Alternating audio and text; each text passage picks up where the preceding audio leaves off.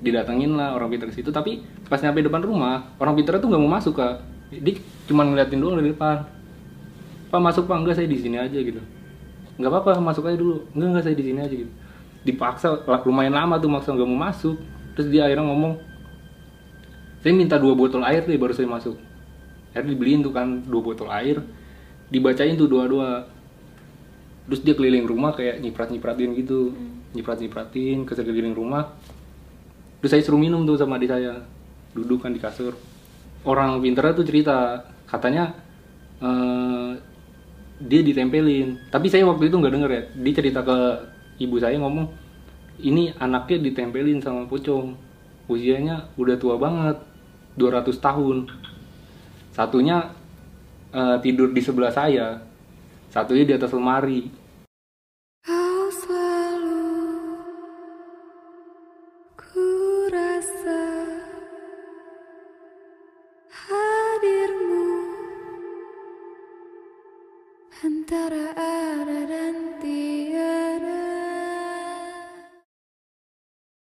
semuanya, balik lagi bersama aku Gusti Gina. Dan gimana nih kabar kalian? Semoga dalam keadaan sehat dan baik-baik aja ya. Nah guys, kali ini kalau misalnya ada seseorang di samping aku Berarti kamu sudah ada di segmen adat antara ada dan tiada. Hari ini kita kedatangan lagi Bagas. Nah kali ini Bagas mau cerita apa nih? Eh, mungkin ini ya cerita masa kecil. Itu cerita awal saya digangguin semasa hidup saya itu dari situ sih. Dan impact sampai sekarang. Oh itu dari ibarat tuh kayak cerita permulaannya gitu ya? Iya, awal mula kenalannya lah. Aw- kenalan dengan mereka yang tak kasat mata. Oke, nah terus misalnya nih teman-teman mungkin yang suka mendaki gunung juga satu hobi sama Bagas gitu kan, pengen kenal lebih jauh sama Bagas atau suka ngebaca treat horror? Karena honestly aku ketemu dia secara online itu gara-gara treat horror dia di Twitter. Bisa langsung aja follow di mana Bagas? Eh, boleh di Instagram Bagaspedia tapi kalau misalkan mau baca treat horornya sih di Twitter ya di Twitter itu at yuit underscore si jelek Nah, kamu bisa aja langsung cus ke sana dan follow Bagas. Langsung aja baca-baca kontennya dia. Oke. Langsung aja ya kita dengerin cerita dari Bagas tentang pengalaman dia semasa kecil yang menjadi awal mula gangguan dari mereka yang tak kasat mata. Silahkan. Iya kak, jadi eh, waktu itu saya masih kelas 2 SD ya. Nih eh, sebelumnya saya itu kembar, Kembar. saya kembar sama adik saya, ada namanya Wibi. Mm-mm. Jadi saya kembar sama Wibi dan eh, waktu itu kita seumuran lah namanya anak kembar kan. Itu di kelas 2 SD. Dulu rumah saya, rumah saya kan sekarang di Bekasi ya. Dulu rumah saya itu di daerah Kelapa Gading saya sekolah di sana. Jadi awal mulanya tuh eh, SD saya tuh libur, liburnya tuh karena ada banjir, banjir di daerah Jakarta Utara tuh waktu itu lagi banjirnya lagi parah-parahnya, sampai sekolah harus ditutup. Tapi untungnya rumah saya sih nggak nggak kena banjir ya kayak. Tapi sekolah saya termasuk daerah yang terkena dampaknya. Jadi waktu itu lagi libur selama dua minggu kalau nggak salah. Setelah dua minggu saya masuk tuh sekolah. Kalau nggak salah hari Kamis. Hari Kamis saya masuk sekolah tapi ternyata masih libur. Walaupun udah nggak banjir lagi. Nah saya tanya tuh tetangga sekolah saya kan ini eh, sekolah masuk apa enggak? Terus kata tetangga saya "Eh, belum masuk kata tetangga sekolah saya itu belum masuk soalnya eh, di daerah sini ada yang meninggal. Saya nggak tahu tuh kenapa ini ya, kenapa diliburin gara-gara tetangganya meninggal. Cuman waktu itu emang belum belum masuk sih sekolah saya. Besok baru masuk hari Jumat.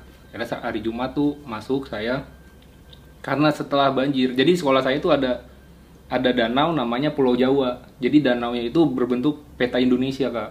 Hmm, Nah, itu disebutnya Pulau Jawa. Nah, di situ kan ada genangan air ya.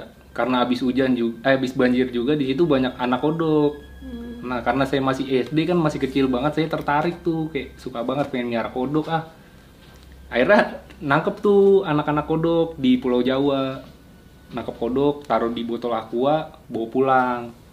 Dibawa pulang saya taruh di atas akuarium.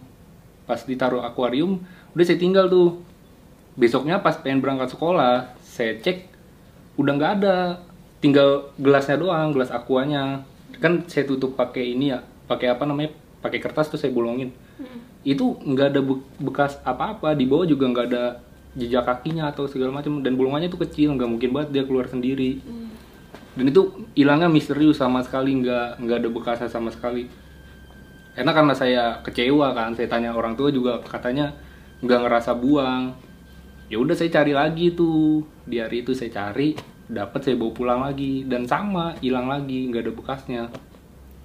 Ya udah hari ketiga saya cari lagi tuh. Cuman saya carinya waktu itu jam istirahat saya carinya sampai ke pelosok pelosok pulau Jawa. Jadi ke tempat yang belum pernah disentuh lah sama orang-orang di SD saya.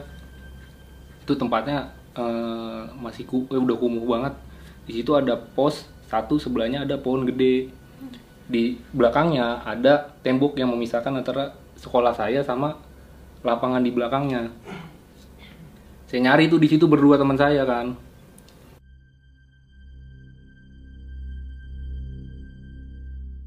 Pas deket-deket pos itu saya ngeliat ada bayangan turun kak hitam. Kayak tapi berbentuk orang. Turun lari naik ke atas pohon cepet banget.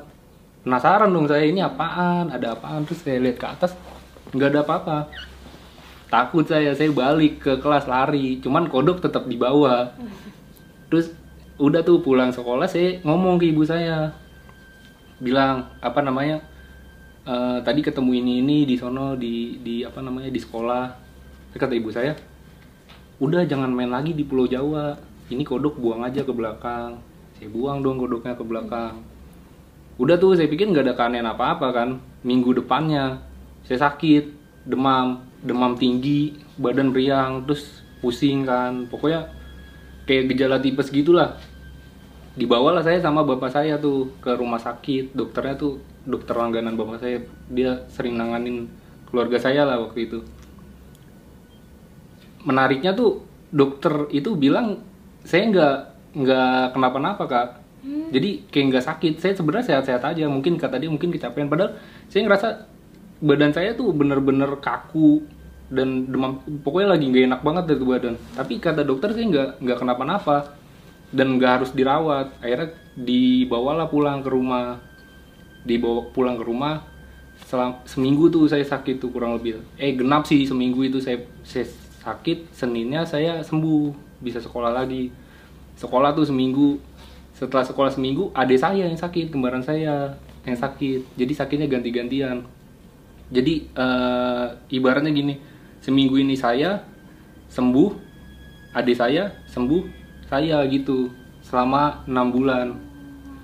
Nah di bulan pertama tuh belum ada keanehan apa-apa kak. Baru di bulan kedua tuh mulai ada keanehan tuh.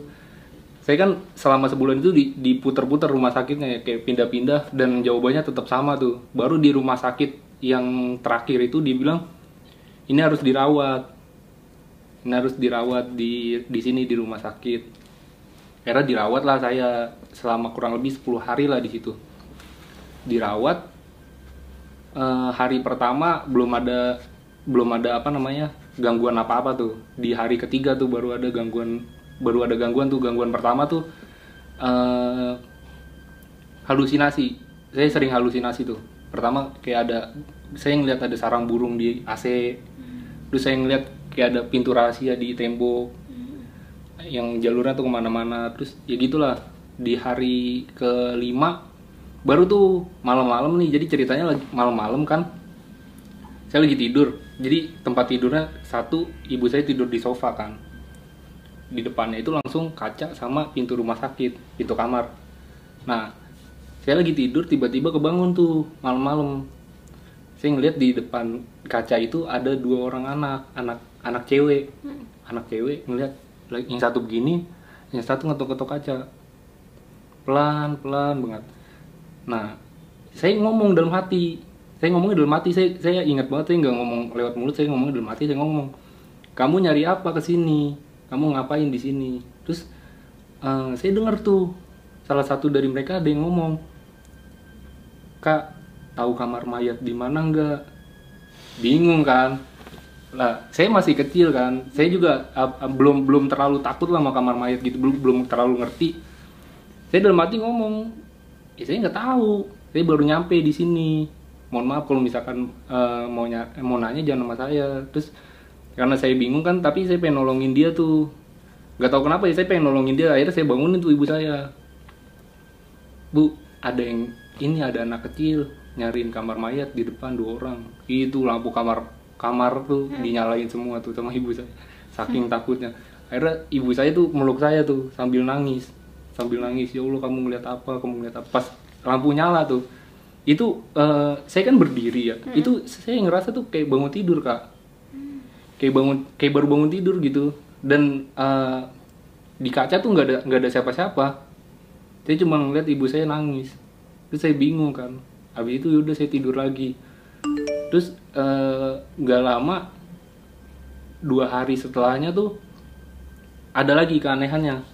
Jadi suatu malam infusan saya copot. Jadi infusan saya pertama saya diinfus di sini tangan kiri kan. Itu copot kak. Dipanggil lah suster buat masang infusan lagi. Dipasang di sini tapi nggak ketemu kak uratnya. Jadi kayak tangan saya tuh dikorek-korek terus sama tapi saya nggak ngerasain sakit sama sekali kak tapi darahnya tuh keluar banyak banget. Ibu saya tuh sampai marah-marah kan.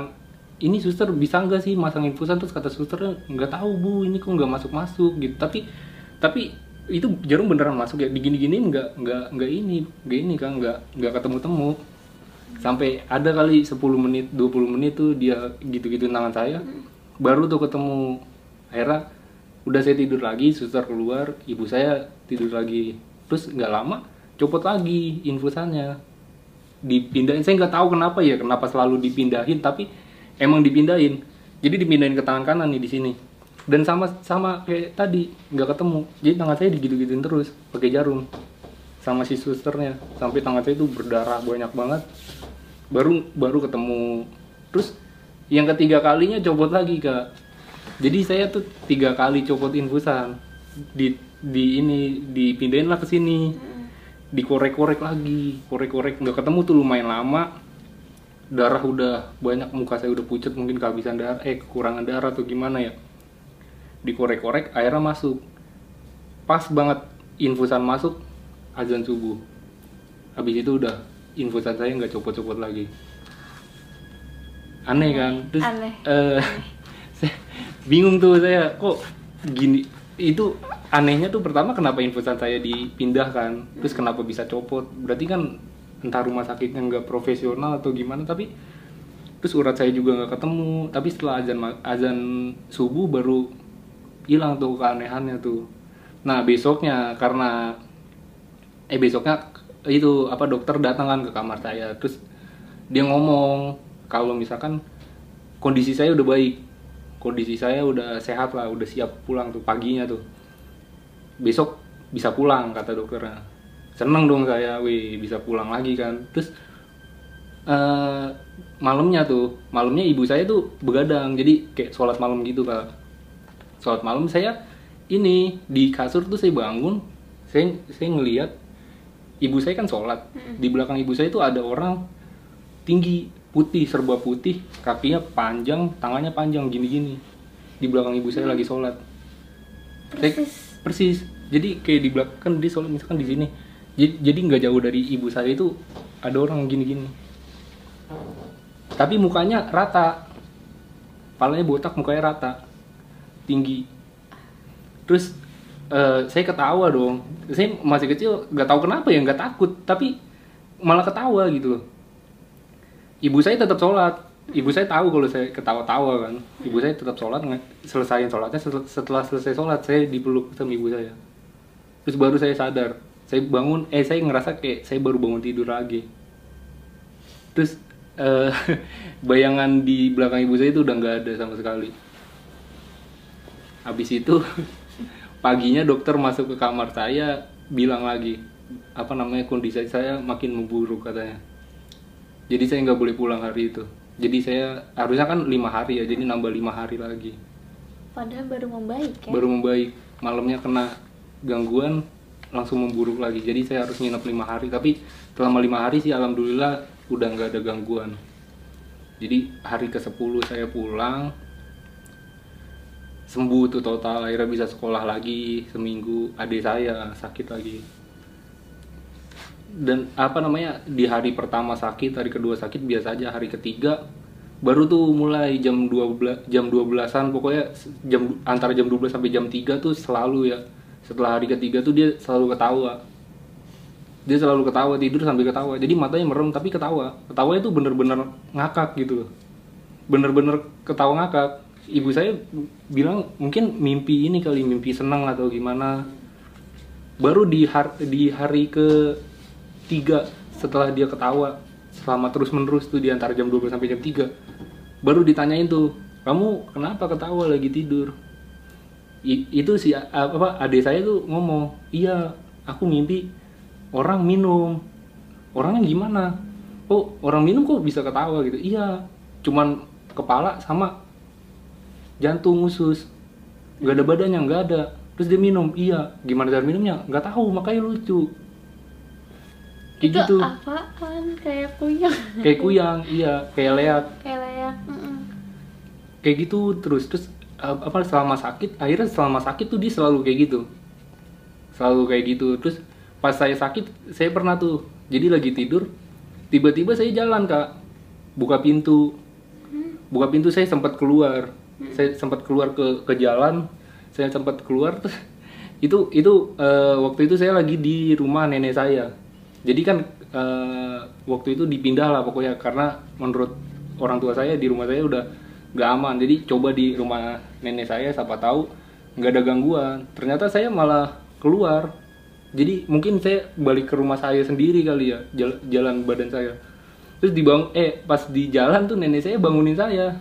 Pas ditepok saya bangun. Kayak bangun tidur. Terus saya bingung kenapa saya ada di sini sleepwalking iya sleepwalking jadi selama seminggu di rumah nenek saya tuh saya, selalu kayak gitu. Jadi nenek saya tuh selalu tidur di depan pintu. Biar biar saya tuh nggak keluar. Jadi selama seminggu tuh selalu kayak gitu. Akhirnya eh, karena mungkin eh, orang tua saya nggak mau ini ya nggak mau ngerepotin nenek saya gara-gara kayak gitu kan. Takut nggak tenang juga keluarganya. Jadi udahlah.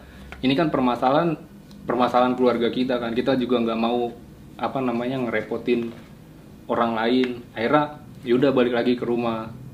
Balik lagi ke rumah tetap digangguin digangguin. Akhirnya bapak saya tuh ini bikin pengajian tuh. Bikin pengajian lumayan rame lah. Ada kayak apa namanya anak yatim piatu juga. Pokoknya pengajian lumayan rame tuh gede-gedean. Eh, saya pikir udah kan. Eh, semuanya tuh keluarga saya pikir udahlah mungkin eh, terornya udah berhenti nih sampai sini. Karena udah ada pengajian gak ternyata enggak kak. Mereka makan malah makin berani. Jadi kayak tiap apa namanya eh, tiap malam tuh panci jatuh. Hmm. terus apa namanya ada di suatu hari saya sakit nih siang-siang kak. Siang-siang saya kan tidur sendiri ya. Jadi di depan kamar saya kan pintunya kebuka tuh. Itu ada bayangan lewat banyak banget. Ada suaranya tapi cuman bayangan doang bayangan sama suara suaranya ramai saya pikir rumah saya ramai banget ya ada apaan ya? Terus eh, saya dengar suara bapak saya. Saya dengar suara bapak saya bagas bagas gitu. Terus saya, saya cari kan bapak saya di mana? Taunya di loteng. Jadi eh, kamar saya itu ada ada kayak loteng bapak saya duduk di atas. Terus ngomong sini sini ikut bapak ikut bapak gitu. Sini. Terus saya berdiri kan karena eh, saya pikir ada bapak saya bapak saya pengen ngajak ke mana nih? Saya berdiri saya ini julurin tangan ke atas pas sudah pengen gini saya ditarik ke bawah sama ibu saya. Ibu saya nangis. Terus kata ibu saya udah kamu pindah aja ke kamar ibu. Pas saya lihat ke loteng nggak ada siapa-siapa. Terus di depan ju- juga nggak ada nggak ada orang sama sekali. Pas saya lihat ke loteng bapak saya udah nggak ada. Terus itu bu- bukan bapak kamu? Bukan bapak saya. Tapi saya ngeliat bapak saya bener-bener ngejulurin tangan begini. Sini ikut sini ikut gitu. Ibu saya narik. Di kamu tidur di kamar ibu aja bareng ibu biar bisa dijagain.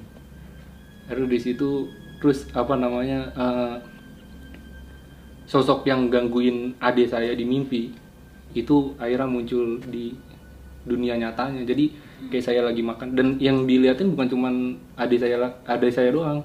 Jadi saya juga bisa ngeliat ibu saya juga bisa ngeliat.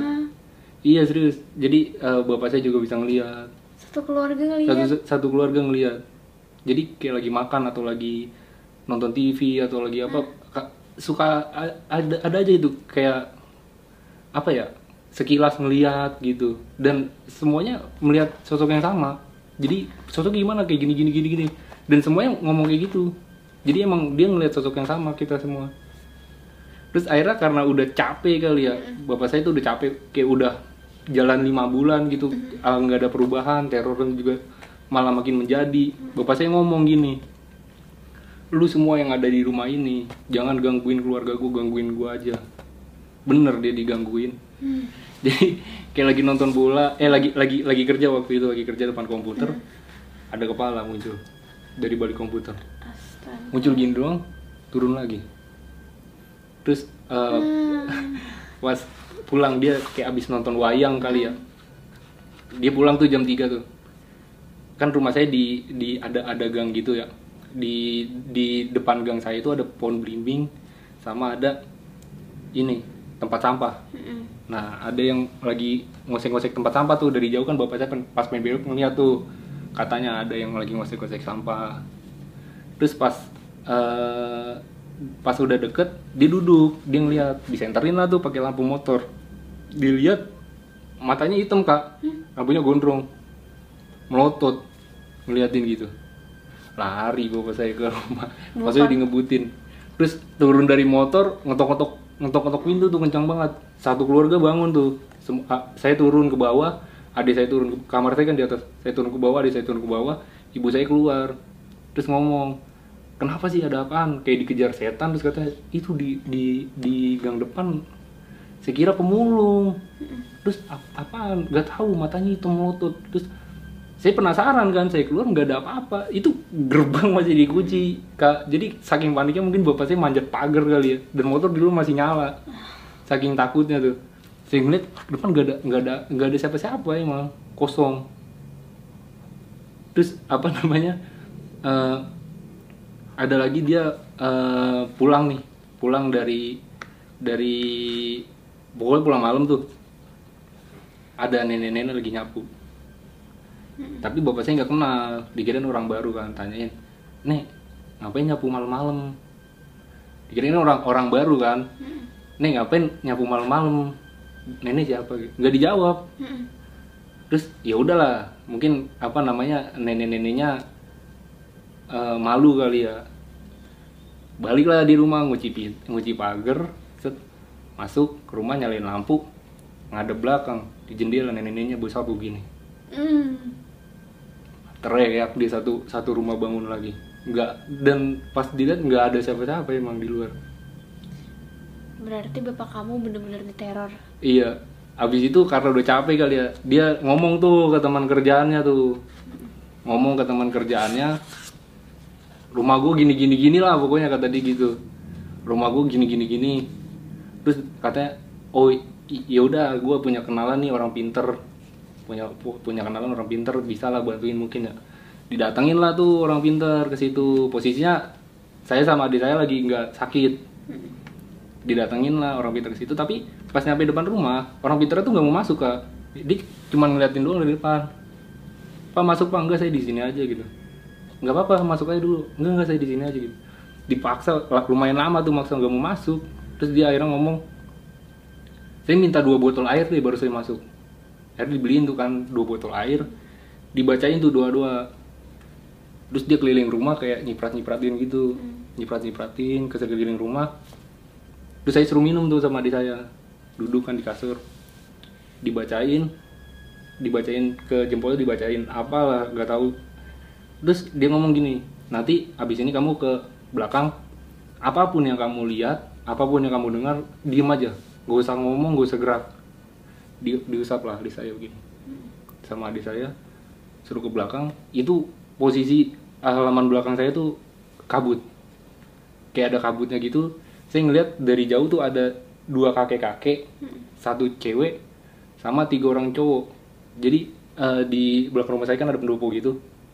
Satunya lagi berdiri satunya lagi duduk satu lagi merayap merayap di tanah. Terus kakek kakeknya ngomong gini sini nak ikut kakek sini nanti kakek beliin ini beliin itu kata gitu. Kamu senang deh ikut kaki ini teman-teman kaki juga banyak. Terus saya takut kan saya saya ingat bahwasanya saya nggak boleh ngapa-ngapain kan. Akhirnya saya diem tuh karena masih kecil juga kan takut juga. Merem. Udah lama saya ditarik ke belakang. Habis itu saya bangun. Bangun posisi lagi di kasur dan eh, di depan saya tuh rame tuh. Orang-orang kayak tetangga saudara segala macam itu rame di situ terus eh, orang pinternya tuh cerita katanya eh, dia ditempelin. Tapi saya waktu itu nggak denger ya. Dia cerita ke ibu saya ngomong ini anaknya ditempelin sama pocong. Usianya udah tua banget 200 tahun. Satunya eh, tidur di sebelah saya satunya di atas lemari. Terus katanya eh, dia suka banget sama sama anak ibu katanya eh, si pocong ini cemburu sama ibu saya karena katanya ibu saya bisa ngasih kasih sayang ke saya se- secara langsung gitu. Sementara kan mereka gaib ya. Jadi nggak bisa. Jadi digangguin lah keluarga saya katanya gitu. Terus terus gimana pak? Kata bapak saya kan mereka nggak mau pindah pak dari sini. Mereka tetap ada di belakang. Terus solusinya ya satu-satu beda rumah. Akhirnya waktu itu 2008 akhirnya saya pindah rumah tuh saya pindah rumah ke Bekasi sampai sekarang rumah saya yang di sana Kelapa Gading udah nggak ada. Saya ke sekolah saya juga Pulau Jawanya udah nggak ada saya nggak tahu ya itu eh, Pulau Jawa dibongkar ditutup itu gara-gara kejadian saya atau ada hal lain. Tapi waktu itu saya ke sekolah saya yang lama tuh udah nggak ada sih. Hmm. tapi terus akhirnya saya kan nggak tahu apa apa ya kenapa saya pindah ke Bekasi eh, kenapa rumah yang lama nggak ada yang mau beli akhirnya pas SMA saya mulai tuh miara-miara yang aneh-aneh kayak ular kayak reptil gitu-gitu burung hantu. Saya juga miara waktu itu. Ibu saya marah-marah mulu. Tapi saya nggak nggak tahu ya alasannya kenapa ya. Baru dah di suatu hari ibu saya ngomong kamu nggak ingat apa? Kamu dulu pernah ketempelan pocong 200 tahun. Saya kaget kan yang mana? Yang dulu di Jakarta. Kamu tuh pernah ketempelan pocong 200 tahun gara-gara nyari kodok kamu sekarang miara binatang liar. Yang nggak tahu kan kita nggak tahu ya binatang liarnya tuh dapat dari mana apa yang nempel di situ. Hmm. jadi janganlah udah daripada kejadian itu terjadi lagi kan kita udah punya rumah yang enak. Masa apa namanya eh, mau pindah rumah lagi kata gitu. Akhirnya di situ saya apa ya udah stop miara binatang-binatang liar sih. Dan alhamdulillah nggak terjadi apa-apa sih di rumah yang di rumah saya yang sekarang itu sih Kak. Aduh, aku ada beberapa pertanyaan sih terkait ah, cerita kamu.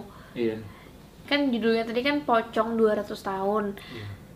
Tapi kamu nggak ngeliat bentukan pocong kan? Apakah si pocong itu si kakek itu?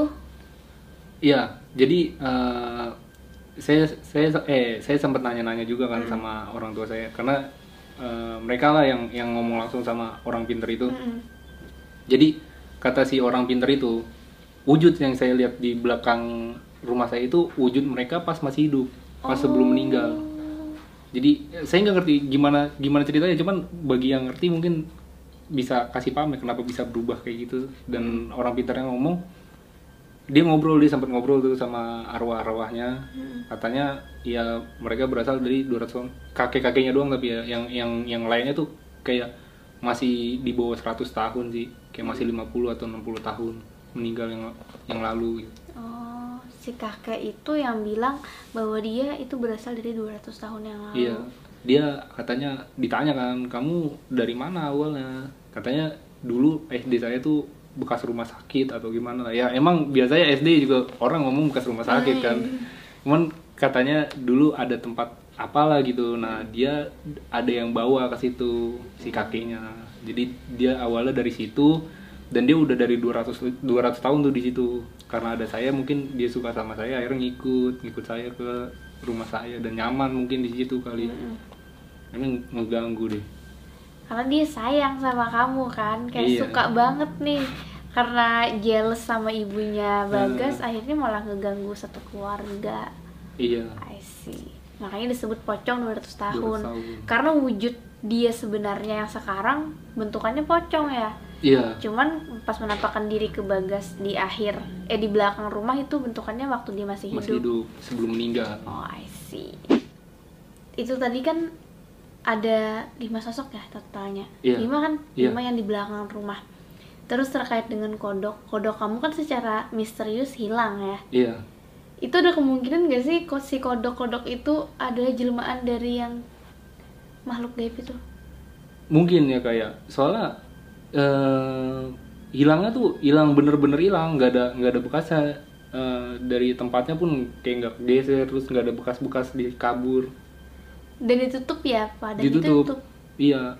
Dan eh, yang terakhir kan saya bilang saya buang kodoknya ke halaman belakang. Mungkin gara-gara itu kali mereka akhirnya tinggal di situ. Oh iya. Berarti bahaya juga ya kalau misalnya ngambil binatang dari alam liar gitu Iya. tempat-tempat yang emang kita nggak tahu Nggak ter- tahu. ternyata malah bawa makhluk lain gitu loh iya terus ad- kamu kan kembar ya hmm. ada kamu ah sama ketempelan juga nggak atau cuman kena kena imbasnya gitu loh dari kamu Hmm. Eh, enggak sih, mungkin dia kena kena ibas aja ya. Dan kebetulan dia saya dulu sama dia satu kamar, jadi mungkin eh, ikutan kena juga kali. oh iya Tapi waktu itu dia nggak ikutan nyari kodok, jadi dia nggak tahu apa apa sebenarnya. Kasihan juga sih. Gara-gara saya akhirnya kena juga dia. terus yang ketiga itu kan rumah dijual Iya. sampai sekarang Belum ada, nggak ada nggak ada yang ngisi, berarti belum laku sampai sekarang belum laku. Malah udah kayak udah rumah nggak kurus itu banyak tanaman liarnya. Udah udah hancur banget rumahnya. pernah nggak sih ada yang mau beli gitu tapi nggak jadi atau gimana Eh, sering sih, sering banyak yang nanya-nanya sama bapak saya. Cuman bapak saya selalu jujur. Jadi diceritain tuh bahwasanya keluarganya pernah diteror di situ. Terus oh, penunggunya masih ada di situ. Jadi kalau misalkan bapak mau ya udah silakan. Cuman kalau nggak mau ya saya nggak maksa. oh jadi karena bagus sih sebenarnya bapak kamu Hmm. jujur gitu ya tapi Iya. orang akhirnya juga nggak jadi beli ya Iya. rumahnya Kayak hati-hati aja sih. Lebih baik itu sih kalau misalkan kalian pengen jual sesuatu ya ya harus jujur. Apalagi kalau misalkan jual binatang liar kan sekarang banyak ya komunitasnya. Saya bukan bukannya pengen menjelekan komunitas reptil atau komunitas pecinta burung hantu. Cuman eh, kalau misalkan kalian mau beli reptil atau mau beli binatang liar, belilah yang hasil penangkaran, yang hasil pengembangbiakan manusia, manusia. Dan kalau misalkan kalian jual, kalian harus jujur, kalian dapat dari alam atau bukan. Soalnya kalau dari alam, takutnya kan, ya mungkin kalian nggak percaya, nggak percaya mistis sama yang begitu-begituan ya. Cuman eh, kan nggak tahu ya kejadiannya bakal kayak gimana. Siapa tahu apa kayak saya kan malah kasihan yang beli gitu loh. Ini eh, itu ilmunya ya buat pecinta reptil atau apa. Saya bukannya pengen menyinggung kalian, mohon maaf aja nih. Cuman ya itu yang terjadi sama saya gitu loh. iya sih itu bisa jadi pelajaran banget sih Iya. apalagi kalau mau beli-beli binatang-binatang dari pecinta eh maksudnya binatang-binatang yang dari alam Yang dari gitu loh alam, iya. Kalau aku udah cukup sih kamu ada pertanyaan nggak buat bagas Bagas ini kan akhirnya terpaksa pindah rumah ya Iya. karena si pocong itu masih ada di rumah itu. Hmm. Maksudnya si paranormal nyebutnya paranormal ya. Iya. Emang paranormal ini nggak bisa ngilangin itu pocong ya? Nggak bisa ngusir itu pocong dari rumah ya. Jadi kalian tetap pindah. Ah. Jadi Justru jadi kalian yang mengalah kan demi pocong itu Iya, gitu loh. iya. Soalnya eh, apa ya? ka- Kalau kalau kalau saya nggak salah kalau saya nggak salah tangkap ya, katanya eh, jadi aura di rumah di rumah saya yang baru itu ada ada yang jaga juga. Jadi dia nggak ngebolehin arwah lain masuk. Jadi di dunia ya, saya saya bukan orang saya bukan orang indigo ya. Maksudnya saya setahu saya kayak gitu. Jadi uh, arwah yang eh apa pen- penunggu yang ada di rumah saya itu nggak ngebolehin ada arwah lain yang masuk ke situ buat apalagi buat ngeganggu kan. Soalnya emang di setiap tempat tuh pasti ada yang jaga gitu. Dan tapi eh, apa impactnya ya impact dari kejadian yang udah lama itu sampai sekarang sih. Saya kalau sakit tuh pasti sleepwalking oh Iya, bahkan bahkan eh, ibu saya juga ngomong kan, ini kalau misalkan saya nikah, istri saya harus tahu gitu. Mm-mm. Kalau misalkan saya sakit tuh saya suka jalan-jalan sendiri, jadi biar istri saya tuh bisa ngejagain saya biar nggak jalan ke mana-mana. So impactnya sampai kayak gitu dan apa namanya keluarga saya pun jadi bisa ngerasain gitu loh, Hmm. gara-gara kejadian itu. Jadi bisa ngerasain kalau ada yang aneh-aneh tuh pasti ngerasain walaupun nggak bisa ngelihat ya cuman bisa ngerasain gitu Jadi kayak lebih sensitif gitu iya ya. jadi sensitif Oh, I see.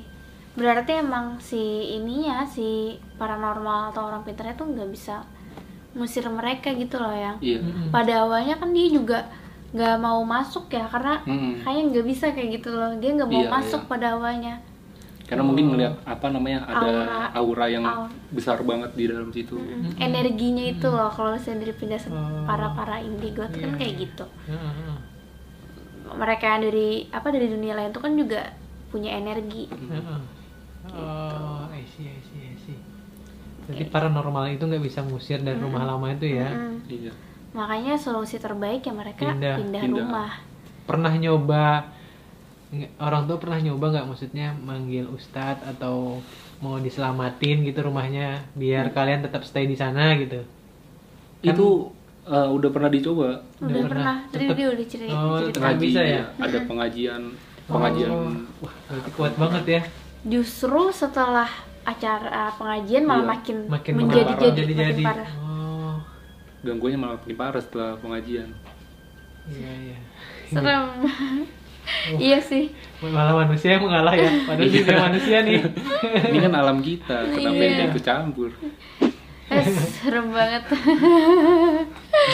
Oke, makasih ya Bagas buat ceritanya dan ini juga jadi perhatian nih buat orang yang punya anak. Kalau misalnya anaknya main-main ke alam, mungkin harus dijaga lagi ya dia bawa apa nih, ngambil apa. Ya kan binatang kalau misalnya benda-benda yang aneh kan suka Hmm. ada ya. Iya. Anak kecil dia mana tahu Mana kayak tahu, gitu, iya. mana ngerti.